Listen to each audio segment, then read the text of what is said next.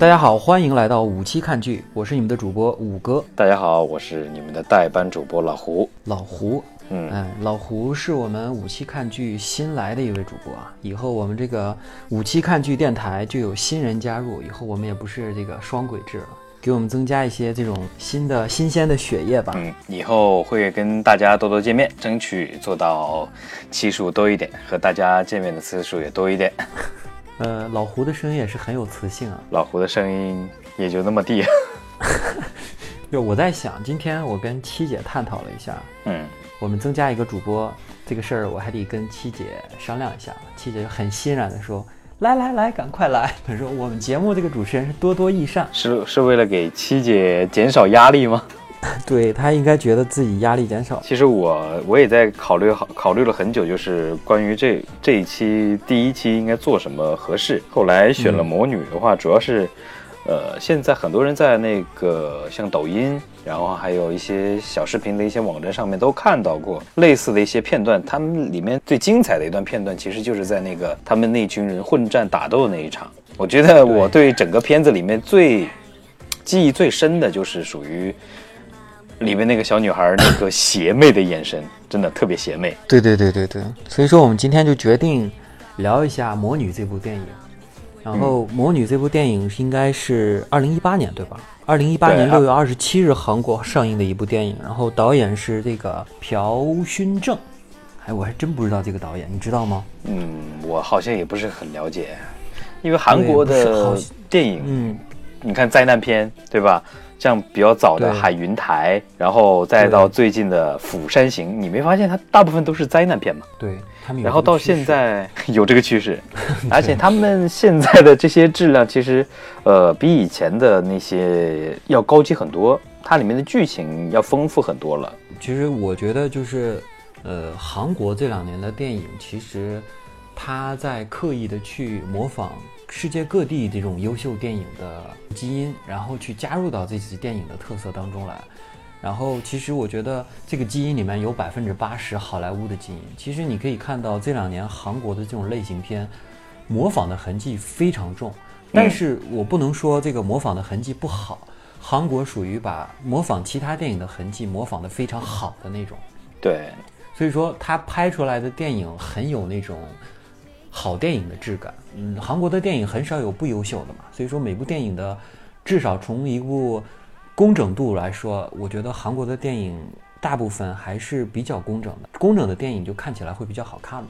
嗯，它至少整个剧情能够完整起来，嗯、完整的跟起来就很不错。像之前，呃，像一八年有《与神同行》，嗯，这也是很多人在网上会去追的一部电影，它的第一部和第二部。它的剧情其实和中国里面的一些古代文化是相扣在一起的，呃，然后比较接中国人的地气吧，就是比较接国内的地气，就看的别人比较多，你很想去看。对，就是对于十殿阎罗的一个描写，其实它呃超乎了我们的想象，因为十殿阎罗在中国所有人的印象中就是非常严肃的那种感觉，但是在《与神同行》的里面的话，它的描写却不一样。每个人每一个阎罗都有它不同的一个特特点。对，其实我觉得它里面最后有一个点很有意思，就是法外不乎人情。嗯，是对。然后今天我们聊的这个《魔女》里面，其实，呃，和他们没有太多关系，只是在讲这个韩国的电影。感觉我们有点走偏了。没关系，就是因为我们今天聊的是一个韩国电影嘛。所以说我觉得只要聊到韩国电影的话，不免乎可能我们都要聊一聊关于这两年的韩国电影的一些变化。嗯，所以说就是我觉得就是今天我们聊的这部电影《魔女》呢，其实也算是一个很有典型性的一个片子。嗯，《魔女》这部电影其实我感觉是可能真的在尝试一种新的类型。其实你看韩国这两年的电影一直在不停的模仿，包括你刚才说的《与神同行》，它可能是一种呃神话型的片子，然后包括你刚才也像说了，《釜山行》是丧尸类型的片子，对啊，再往前，呃，怪物呢属于灾难片，应该算是灾难片的范畴吧。我们今天聊的这部《魔女》，其实是就是我觉得它开创了一个新的类型，就是这个。超级英雄类电影。哎，现在好像、就是、超人类不不不超人类电影。现在有个新词儿，不叫超级英雄、嗯，这叫反英雄。反英雄，反正也是就是这种超、啊、超人类的电影，超超能失控那种感觉一样。对对对，所以说它也是一种新的尝试吧。因为就是你跟我说了聊这部电影啊，我今天也是。呃，特地把这个电影翻出来又刷了一遍，就是我自己内心的感受还是挺多的。从老胡你的感受上来说啊，我就问你一下，就是你在看完这部电影以后，第一个观感的话，有什么这种第一时间的这种感受？看完以后的，我就感觉必必须要，如果出了第二集的话，嗯，呃，续集的话，肯定要去电影院里面去看一眼。如果它能够在一院线上映的话，嗯、对。它前面的整个就第一部整整体节奏前面比较慢，就是开头告诉你大致有一个什么样的事情，但是说的不很明了，让你带着一种疑问啊思考，让你去看接下来的剧情。对，然后突然一下就是十年以后，就是那那家夫妇收养了这个孩子，然后就十年以后了，十年以后这小姑娘就长得十四五岁吧，就长大了。呃，是十七岁，你知道为什么吗？因为他的那个就是他们属于超能力改造人嘛。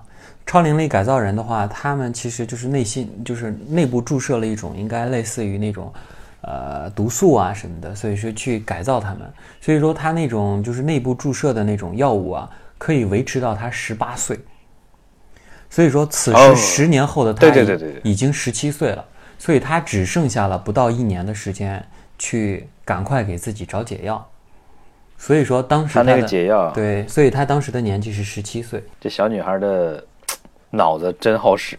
对，我我说一下，就是我感觉这部电影啊，就是嗯，我当时第一时间看完了以后，因为这部电影它你看它标榜是一个动作片嘛，动作片的话，嗯、全片片长是一百二十五分钟，就是两个小时嘛，两个小时。呃，我一直看到，我特地掐表看的，我就看的时间，我一直看到一个小时三十五分钟的时候，我还没有看到任何的动作，所以说他、嗯、一个小时三十五分钟的时候，对，他从一个小时第三十五分钟的时候才真正开始动作戏，你可见这个电影前面交代的一个剧情有多么的长，然后就是这个长度，我觉得已经达到了我自己去看一部电影的时候。能够忍受的那个极限，但是我还是坚持把它看下来了、嗯、就是看一部电影去交代一个前史，就是你如果标榜自己是一部动作片啊，你不是一部剧情片，前面的铺垫真心觉得太长，一个多小时的铺垫，而且这部电影的最后那个打斗戏差不多我掐了一下表，呃，二十分钟二十分钟不到，大概十七八分钟的样子，但是啊。但是我我知道你要说什么，但是我觉得后面那段打斗我也觉得非常非常的精彩，整个动作的设计啊什么的都非常的漂亮，绝对是一部优秀的动作片。这种后面的精彩，我觉得是在一定程度上冲淡了它前面很长很长的一个铺垫。我感觉现在大部分一七年到一八年的很多电影，它就有一个标签，你有没有发现就是嗯反转和烧脑？对。对，都是围绕着这种标签去拍的这种很多片子，尤其韩国好像很爱拍这一类的片子。嗯，韩国很喜，嗯、韩国和日本都爱拍这种片子。他们是什么类似于，对，呃，透过这些事情，呃，表现人性的阴暗和事事事情的冷漠。是，你有你有没有看过类似这样的段子？对对对，是是是。哦，我先说一下这个电影，就是我从观感上觉得不太好的地方。不太好的地方就是第一个，我就觉得它前面那个太长，太长了。但是就是长的话，其实我觉得一部电影来说，我真的很不怕电影长，我是一个特别不怕电影长的人。但是在一个长度的，就是很长的电影上，包括我们前两天就刚刚上映的这个《复仇者联盟三》，达到了三个小时的长度。对啊，所以说三个小时你是如何坚持下来的？对，所以说你的这个剪辑和你个整体电影的节奏是怎么走，真的很重要。可能你在疲惫的时候，突然会给你一个点，拍醒你的脑门，然后那个点过去的时候，嗯、又去，你可能在你在觉得沉闷前，又突然有一个点去刺激你一下，这个叫节奏。一部电影其实是需要节奏的，我总感觉一部电影是需要一部节奏的，没有节奏的电影真的是很难看下去。所以说现在其实有些人他可能真的喜欢艺术类的片子，就是以前我看国内的一些艺术片，呃，像类似什么颐和园这一类的这种很艺术的这种片，你说我能看下去吗？其实我能看下去，但是我真的是坚持看完的。一种享受和坚持是两种不一样的感觉。对，所以说今天为什么人们爱看商业片呢？是因为商业片有节奏。为什么人不爱看艺术片呢？就是因为艺术片没有节奏。所以说你看，其实艺术片，我感觉艺术片这种东西它是更多的是选人，就是它会很大程度上去筛选很多人去看，你喜欢的就是真的是喜欢，不喜欢的它就是不喜欢。你像商业片的话，它是符合大多数人的口味。对，所以说你不得不承认，看你看的艺术片其实是一个小众的片。所以说在这个片里，我看到前半段的时候，它完全是没有节奏的，它就是一个平铺直叙的一个过程。虽然我固固然可能导演想要体现一个小女孩的正常的一个生活，她就是为了最后最后那个反转，然后去表现那个小女孩的纯真质朴。但是这种东西我感觉就是不必要达到了那么长的一个距离。如果真的是重新剪辑这个片儿，我觉得八十分钟足够去把这个电影表现得非常非常的精彩。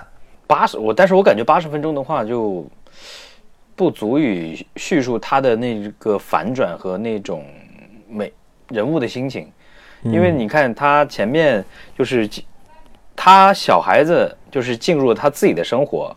但是你看他最后面到了那个给他打完药之后才给了他一个反转，那才是真正反转的开始。嗯，但是他之前他前面的甚至就是说一百分钟啊九十分钟那一大一大段都是在说这个小女孩她现在已经有了自己的生活，她已经忘却了那些杀戮啊、嗯、那些以前在实验室里的生活全部忘却了，她就是一个平平凡凡的一个普通的女孩，然后她也有朋友，她也有父母，嗯，然后她有她就是所有普通人拥有的一切，嗯，然后也有所有普通人拥有的烦恼。然后等到快九十分钟的时候，立马来个大反转，就是说她和所有人都不一样，这一切都是属于她的计划之中的事情。对，那这才是对于所有观众的一个反转。对，而且嗯，通过就是来就是拘捕他的这些人的一些话语里面，其实你能够体现到这其实他不是他本来的一个性格，就是所有认识他的人都说你是那样一个性格的人，你是一个暴力的人，你是一个性格暴躁的人，为什么你会现在变成这个样子？而且你看每个人脸上有疤，都说这是你看你弄的。所以说他可能。嗯，对这一段其实我有点不清楚啊，可能是我自己看的真的是没看懂，就是他对这些人到底是做了什么，其实在这个电影里并没有展现。对对，就像因为刚开始刚开头就是那个小女孩开始逃跑嘛，然后所有人都在逃跑。对，然后从电影里面了解到就是她是所有那些呃改造体的最高等级的一个一个人。对。就是刚开始追杀他的那个就是那个崔先生，就是一代嘛，改造的一代。对，他是一代嘛、啊、就是大脑就是经过了一些所谓的一些调整嘛，但是没有达到我们所了解的里边，甚至到了影影片的最后我都不明白为什么他们二代改造人和一代改造人为什么两两代人要相互厮杀，对吧？按道理来说二代的那些男孩那些女孩是应该是说帮助那个呃那个博士的，但问题是，对一代却要了杀了所有人，还杀了那个博士。不止不只是他要杀所有人，你看他们四方是互相博弈的。对啊，刚开始你会觉得是明显分为两派，就是呃，首先这个女孩是一派嘛，对吧？女孩是一派，对，巨子允她是一一派，然后剩下人是追捕她的人。可是追捕她的人其实是分为三波，一个是呃，女博士，也就是这个白博士，也是这个片里的大反派、嗯、呃，还有一个呢就是这个刚才说的这个崔先生，还有一波呢是跟他一模一样的几个小孩，然后据说是被总公司派过来帮助这个白博士去拘捕他的。可是在剧情当中呢、嗯、他们突然间也不知道是什么缘由互相开始搏杀，那崔先生开始杀这几个小孩，那这个几个小孩呢又开始就是拿刀抵着这个白博士的脖子，说是要要杀了他。反过来这个崔先生又把这个白博士杀了，然后白博士又跟这几个小孩互相打，这个几个小孩互相又跟这个崔先生把他干掉，崔先生干掉完了以后再去跟这个小女孩打。所以说这个互相的关系就是整个就是这个电影很大的一个问题，就是这个反派太多太乱。我很希望他可能是集中到一个或者是两个也可以反派，然后剩下的人去从属于这个一个大反派。可是我在这个电影电影里完全没有看到。刚才我跟你说大反派是那个白博士，我自己说的都很心虚。那你告诉我，对啊，因为他最后莫名其妙的被干掉了。对，你告诉我这部片大反派是谁？我觉得怎么说都行。你可以说，呃，就是演贵公子的这个是大反派，也可以，他的篇幅很多。我觉得最终的大反派就是这个魔女，她才是真正大反派。对对是，但是她有一个对立面嘛？你说她的对立面是谁？第一对立面，她的对立，她的对立面其实就是我感觉啊啊，她的对立面不是这些所谓的那些改造人，她的对立面是普通人的生活。他向往这种普通人生活，你感觉到了没有？他对他的那些养父养母其实是真爱，他也想逃离这些打打杀杀，但问题是他的真正的对立面是属于他真正的自己，他不属于这种平常人的生活，他就他根本过不了普通人的生活。对，因为他生来就是属于杀戮的，嗯，他没有办法去过普通人的生活。而且这种杀戮和暴力其实是他的一种本性。对，嗯，因为他是属于从灵魂里面，他就是属于杀戮。你要说他一朝一夕之间就突然能够改变他的本性，这是很难够很难能够改变的，因为大家都知道江山易改本性难移嘛，对不对？对，你要说他这么一个嗜杀如狂的一个人突然就变成一个小白兔，呃，这换谁也不信。是，就是就电影在最后，他不是去见他的父母嘛？然后他父亲当时说了一段话，其实基基本上总结了他为什么是现在这个样子。就是说，他们在收养这个女孩的时候，其实也发生了很多的事情，只是这个电影里没有表现。就是他特别的暴力，特别暴力体现在哪儿？就是把家里的狗、家里的牛全部都折磨死。折磨死了以后，他有很多的超能力也在他的父母面前展现了出来。当时就是这个男，就是他的养父说，跟他的养母说，我们是不是做了一个错误的决定？我们收养了一个恶魔，我们接下来应该怎么办？我们应该抛弃他。然后他说，你的母亲跟我说，你不能抛弃他。正因为他是一个恶魔，我们就需要去感化他，不断的感化他，不断的感化他，这样才能中和他体内的那种残暴气质。然后可能这个十年就是他们不断的用他们俩的爱去感化他的一个过程。但是这个过程呢，其实我觉得是有改变他的。但是所谓的改变，并不是说把一个坏人变成了一个好人，就不是这么绝对。但是我觉得可能对他性格的一个中和嘛，其实就是不能说把他说从一个恶人彻底变成了一个好人，但是从一定程度上延缓了他的那么恶，就是让他变成不是那么恶，但是仍然是性格稍微有点恶的那种人。但是我觉得可能在某种程度上改变了他那种嗜杀的特性，但是总体来来说，他仍然是一个恶女。我感觉这种是，你觉得是？他是分人的，嗯，你看他对研究所那帮人，该恶毒还是恶毒，嗯，该以最残酷的一面面对他们，还是最以残酷的面对。但是对待亲人，对待自己的生活中那些朋友，拿出的是一种非常非常温柔的一种态度。对啊，这就是他的改变啊！我就说他不是说从一个绝对的恶变成好，但是他是有改变，嗯，他有，但他仍然是恶的。改变在哪儿？改变在他就是曾经他就是不分男不分好坏去嗜杀的一个人，那么现在他可以分清善恶去嗜杀。对，可以这么说，以前他是魔女，嗯，但他现在是有人性，他有人性在里面了。对，我觉得这人性这个词好像日韩都特别喜欢用，就各种是来改变人性啊，或者来讽刺人性啊，人性的黑暗呢、啊，而且而且甚至甚至可能有点多了，你知道吧？嗯，就有有时候就有点过。对对，就是现在韩国电影其实，嗯，我觉得他们是需要改变的，就是任何一个国家其实类型化的东西多了以后，反而就会牵制住它。我觉得韩国电影虽然我们刚才前面说它的电影好。但是就是相对比较剧情什么的都比较工整比较好，但是我觉得这一方面其实也从某些方面来说牵制住了它，所以这部电影也是这样。我觉得它的缺点呢就是体现在它的类型化实在是太严重了，嗯，严重到成为了它的缺点。我感觉就是这个女孩就是在这部片子里面让我感觉最可怕的一个时时候，你知道是在什么时候吗？她最可怕的时候是她转变的那个时候吗？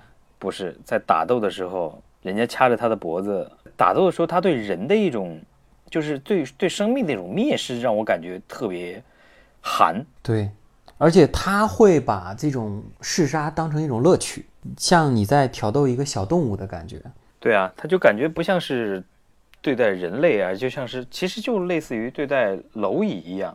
对，他不会有内心的那种纠结，该杀就杀，有的时候还能讽刺你一下。对，他说啊，你不知道我是什么样的等级吗？我的我的等级比你们高很多，都会有这样这样去会去说。他已经提到过很多次等级的问题，就是、就是整个片子里面有提到过等级、嗯，他是最高级嘛，其他的是比他低两级、一级，他是属于 A 级嘛，他其他都是 B 级或者是 C 级。好像他们，我看这个电影里体现的，好像他们这种类型的就是这种改造超人。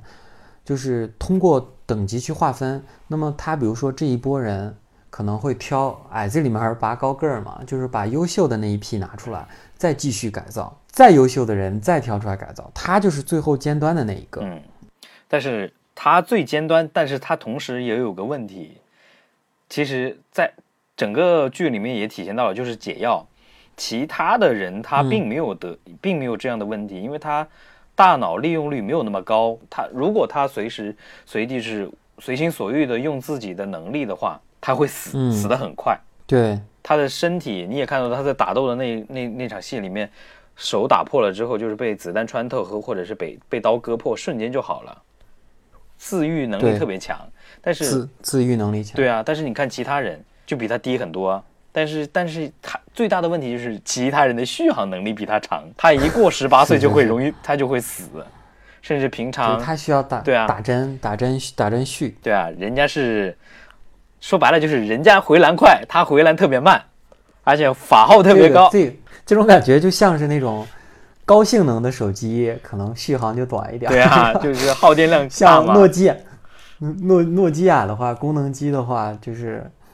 就是一块可能电池电池容量还没那个就是智能机的容量高，但是它可以用一个月，是吧？但是最后就是它这只这个智能智能手机把其他的普通手机给干翻了。对，但是它还需要一些电池来给它续航。嗯，所以说这个电影讲的就是他找这个续航电池的故事。没错，突然感觉画风都变了。然后他找到的好像是。我记得他是给他的母亲八只，自己留了两只，加上他刚注射的那只，所以说他的生命应该只能延续三个月。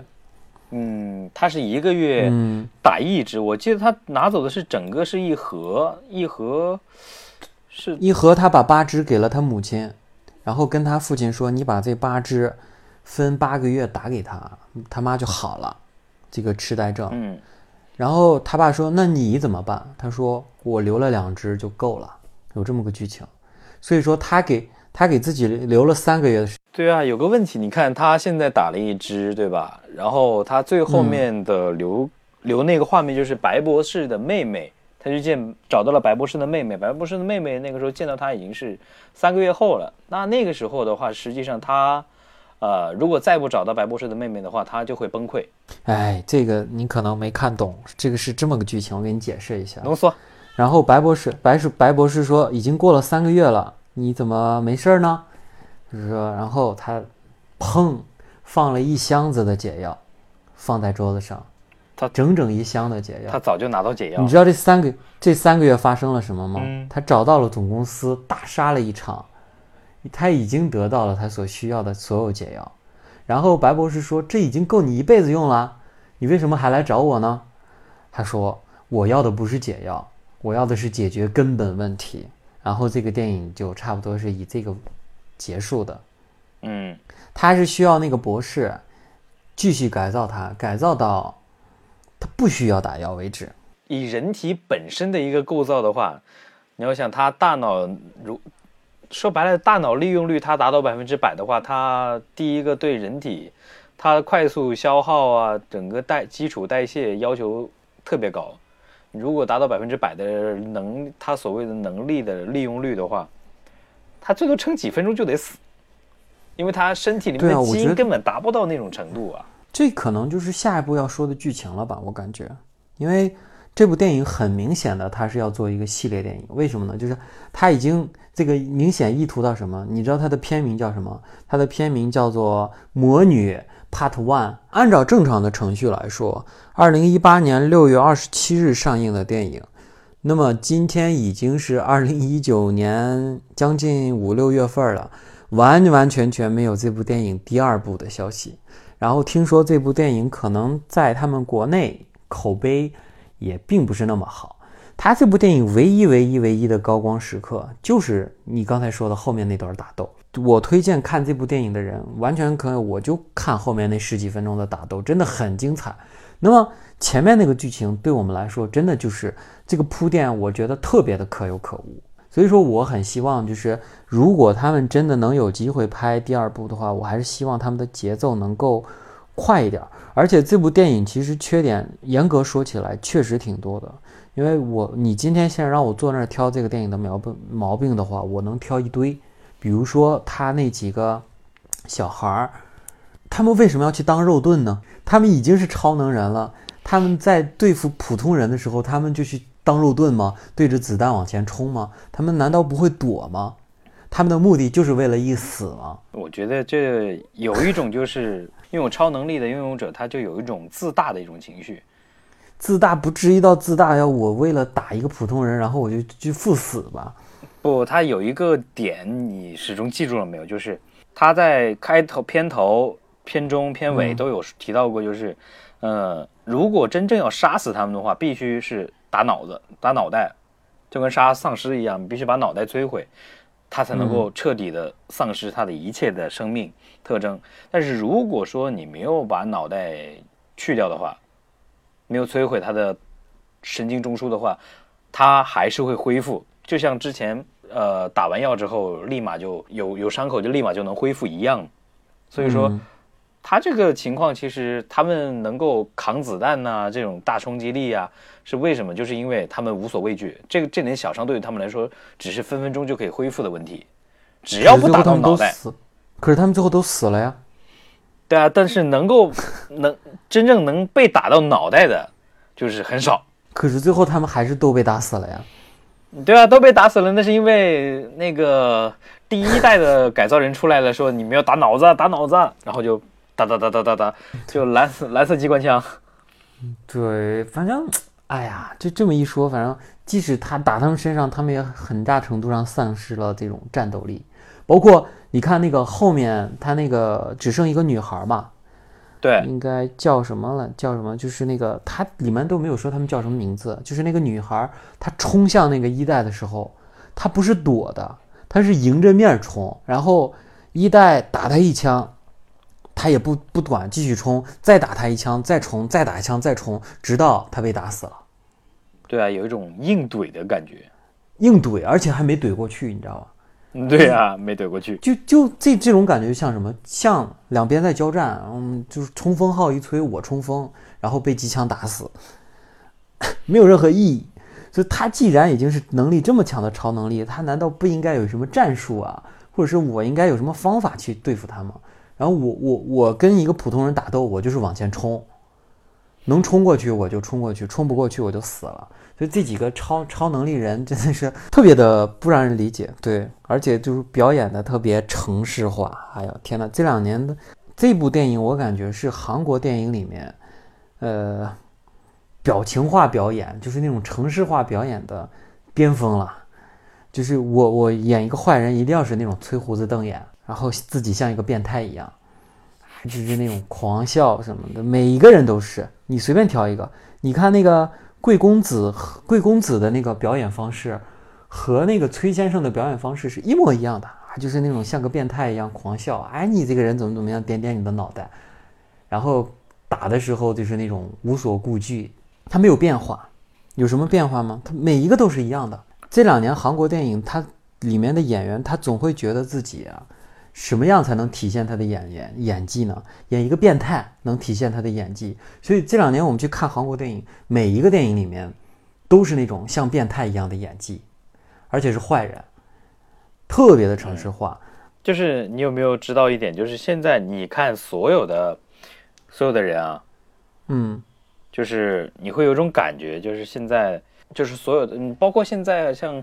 呃，中国内地现现在翻拍的翻拍韩国那部，就是说包贝尔那部电影，呃，大人物，对吧？大人物，对对对，翻拍那部电影叫《大人物》，嗯，在里边你可以很明显的看到他的，就是很多人说现在演技炸裂，就是一种咆哮的，类似马马景涛的那种咆哮地，你有没有感觉？大部分都是这样。对对对，反倒是像你看《胜者为王》这部电影，你应该有有记得吧？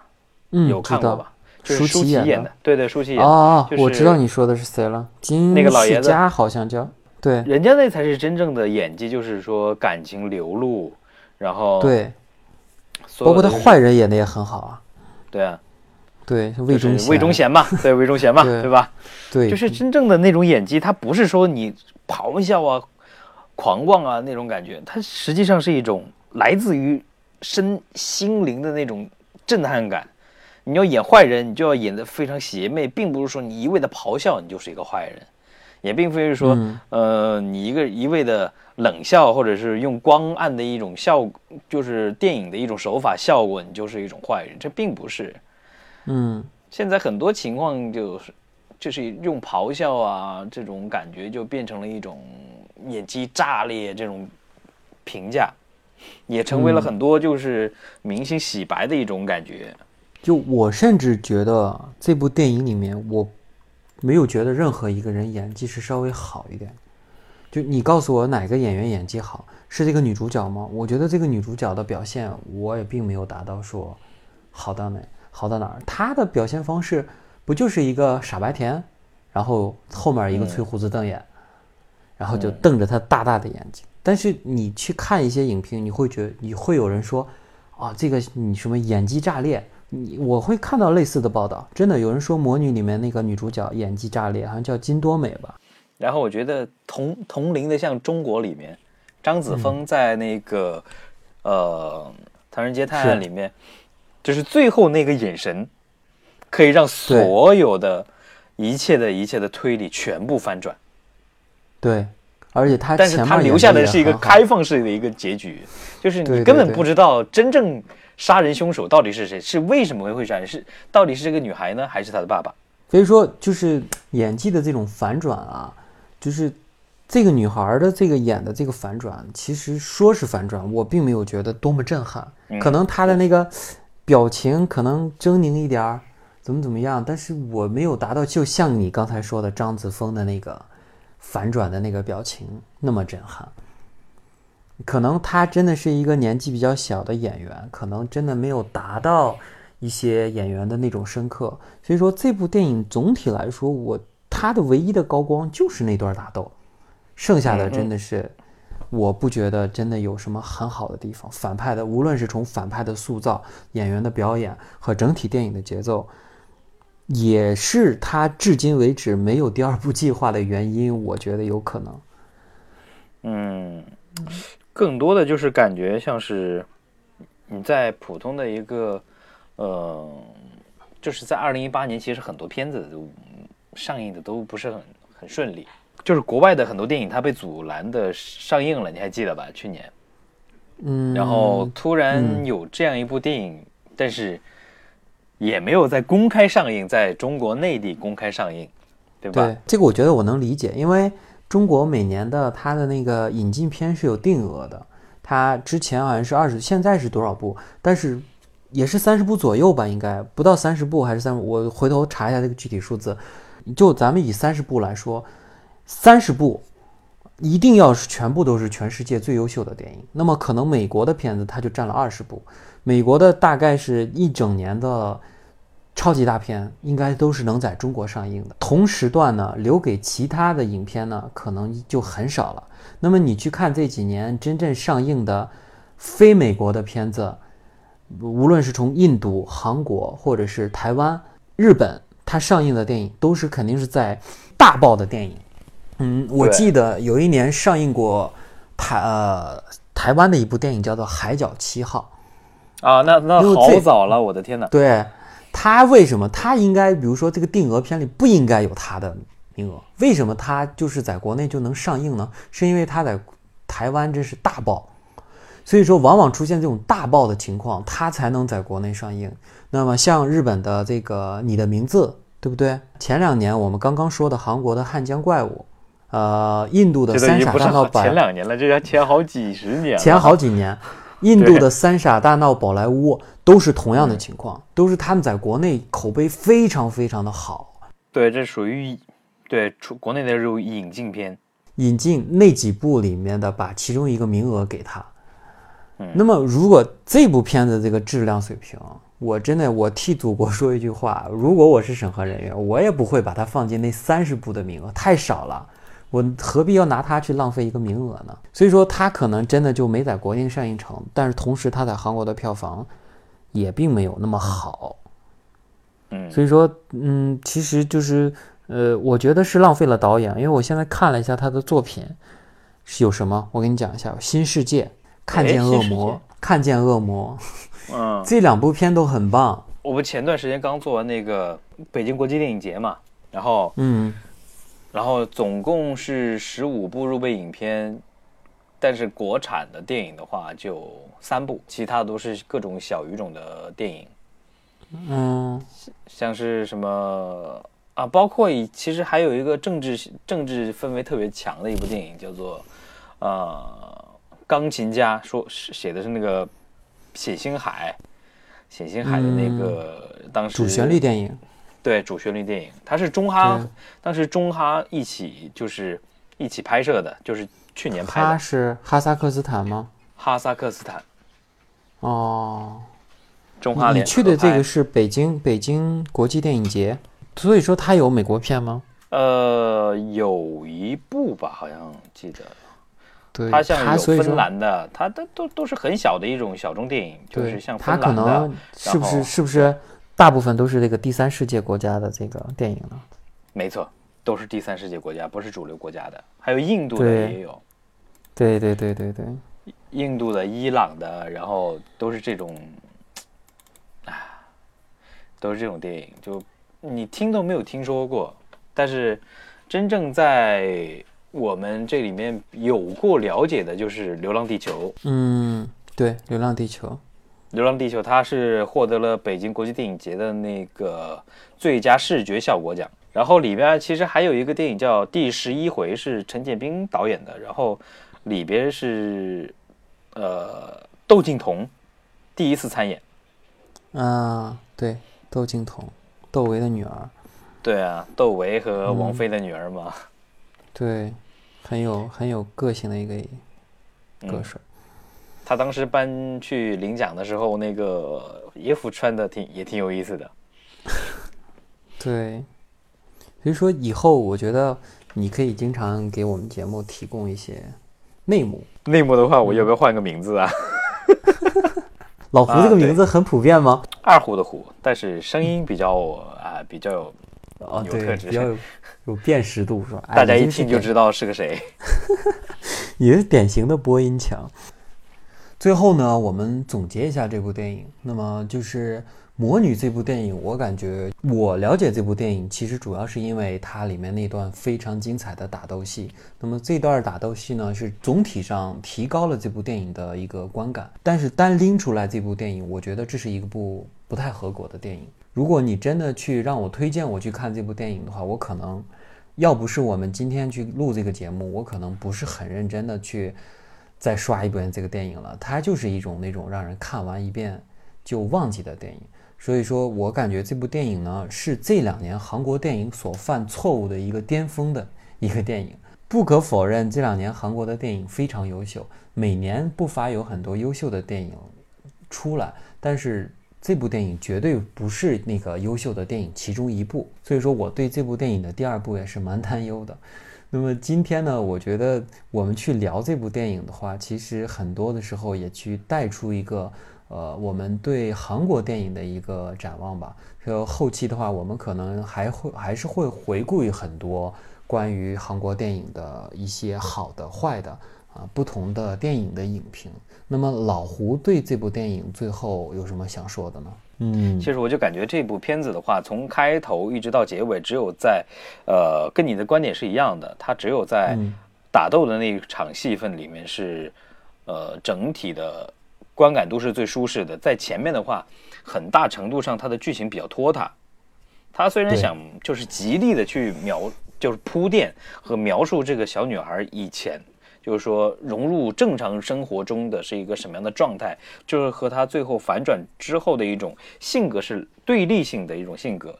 所以说，就像刚才我们里面有有谈到过，就是说她里面最终的一个大 boss 其实就是她本身，就是她自己，她的对立面就是以前的一个生活，就是普通人的生活，她也过过属于普通人的生活，也有普通人的烦恼，但是他最终不是属于普通人的那种感官，也不是普通人的生活并不适合他。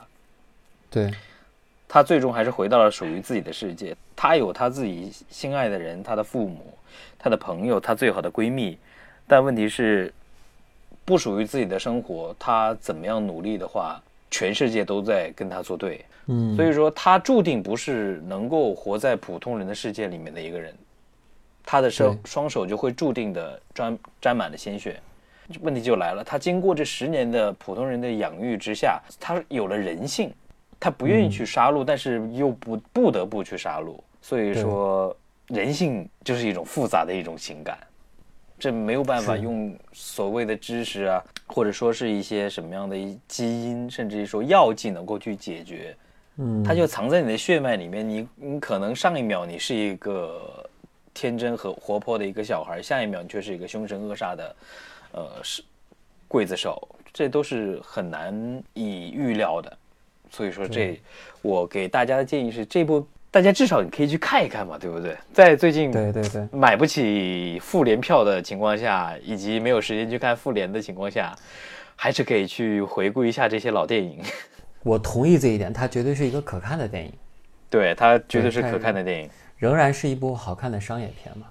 嗯，你要说如果说你要跟复联比，那你看现在基本上呃排片率除了复联以外，就一些你根本没有听过的一些片子。对，所以说就是我感觉一部动作电影啊，你如果要好看的话，呃反派和正派一定要旗鼓相当，你才会有那种对抗的感觉，甚至可能主角要比反派还要弱一点点。你你仔细的去看漫威的每一部电影，钢铁侠的第一部，绿巨人的第一部，蚁人的第一部，你没发现他都是一个能力跟自己一模一样的人，但是对方要比自己强一点点。最后我这个主角靠着自己的聪明才智，或者是靠着什么去赢赢，把那个比自己要强一点点的人赢了，然后因为两个人旗鼓相当，所以经历了非常精彩的打斗。它都是这么一个模式，呃，而不是说像这个一拳超人的这部魔女一样，她对所有的反派都是碾压式的，所以说以至于我们没有那种爽感，你可以这么说吗？的确没有爽感，就是到了后面啊，对，你可以发现，嗯、它不仅仅是武力值上的碾压，它智力上也是在碾压他们。对，而这一切的一切都是他已经全部设计好了，他在逃出去的那。嗯那一天他就已经计划好了，让这个博士来研究出这个药剂，所以他来弄完这些东西。所以说，嗯、智力上也存在一种碾压。对，所以说这部电影无论从剧情、演员的选择、整体节奏都不是什么太优秀的电影。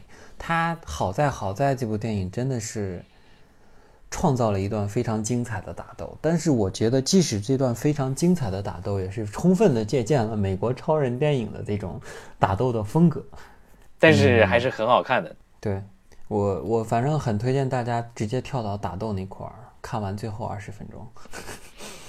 打斗那一块可以从第八十九分钟可以开始，就从那里都可以看到整个剧情了。所以说这个电影多多么的拖沓。关于这部电影我们就说这么多，很感谢老胡就是正式加入了我们的电台，以后我们的电台就是三主持人制了，所以说以后可能大家听我们电台就是我和老胡，或者是我和七姐，呃，七姐和老胡呢他俩会不会搭配这个我就不清楚了，需要他俩自己商量。七姐的声音明明明明是一个女汉子声音，瞬间就可以变成啊小哥哥的那种感觉。对对对对，她可以，她可以的。啊，是吗？对，她可以。啊，很期待，很期待，很期待。所以说，应该就是尽快的，我觉得我们三个主播应该连线做一期节目，所以大家敬请期待吧。今天那今天呢，这期节目虽然说是一个呃魔女的这个品析的一个节目，但是其实主要的目的也是隆重引出我们的老胡同志。今天的节目呢就到这样，然后希望大家以后能够更加的期待老胡的表现，声音很有磁性但是很跳脱的一个人，是不是？是的，我们下次再见，拜拜各位老铁。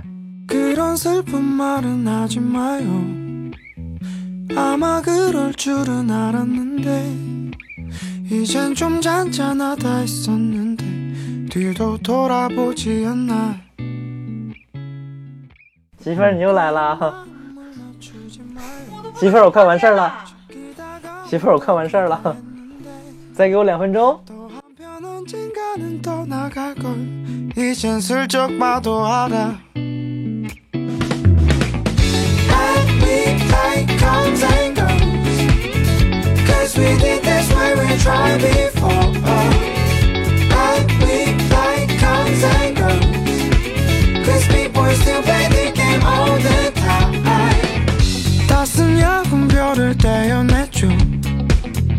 옅은 빛을 살피고 있으면 내일이 그리 기다려졌는데 이젠 그렇지도 않나. 어렸을 때 몰래 훔쳐봤던 아빠의 수첩 같은 일기장엔 오늘의 걱정이 적혀있던 게 이제야 생각나네. And we like comes and goes, cause we did this way we tried before. And we like comes and goes, cause people still play the game all the time.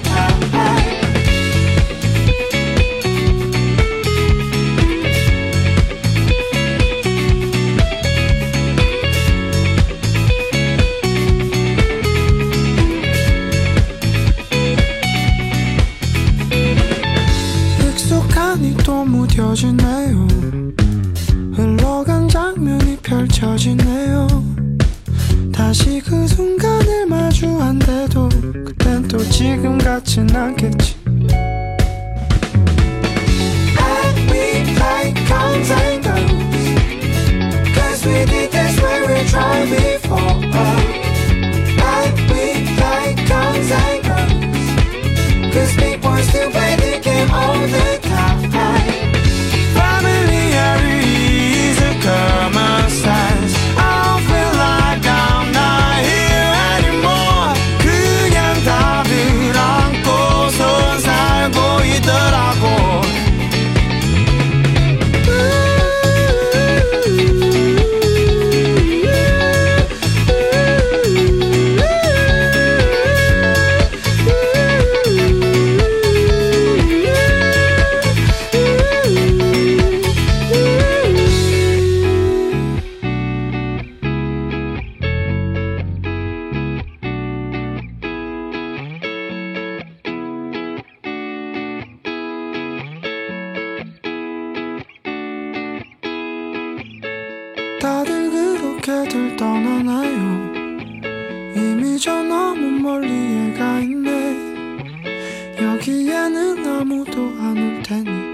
그냥 집으로 돌아갈래.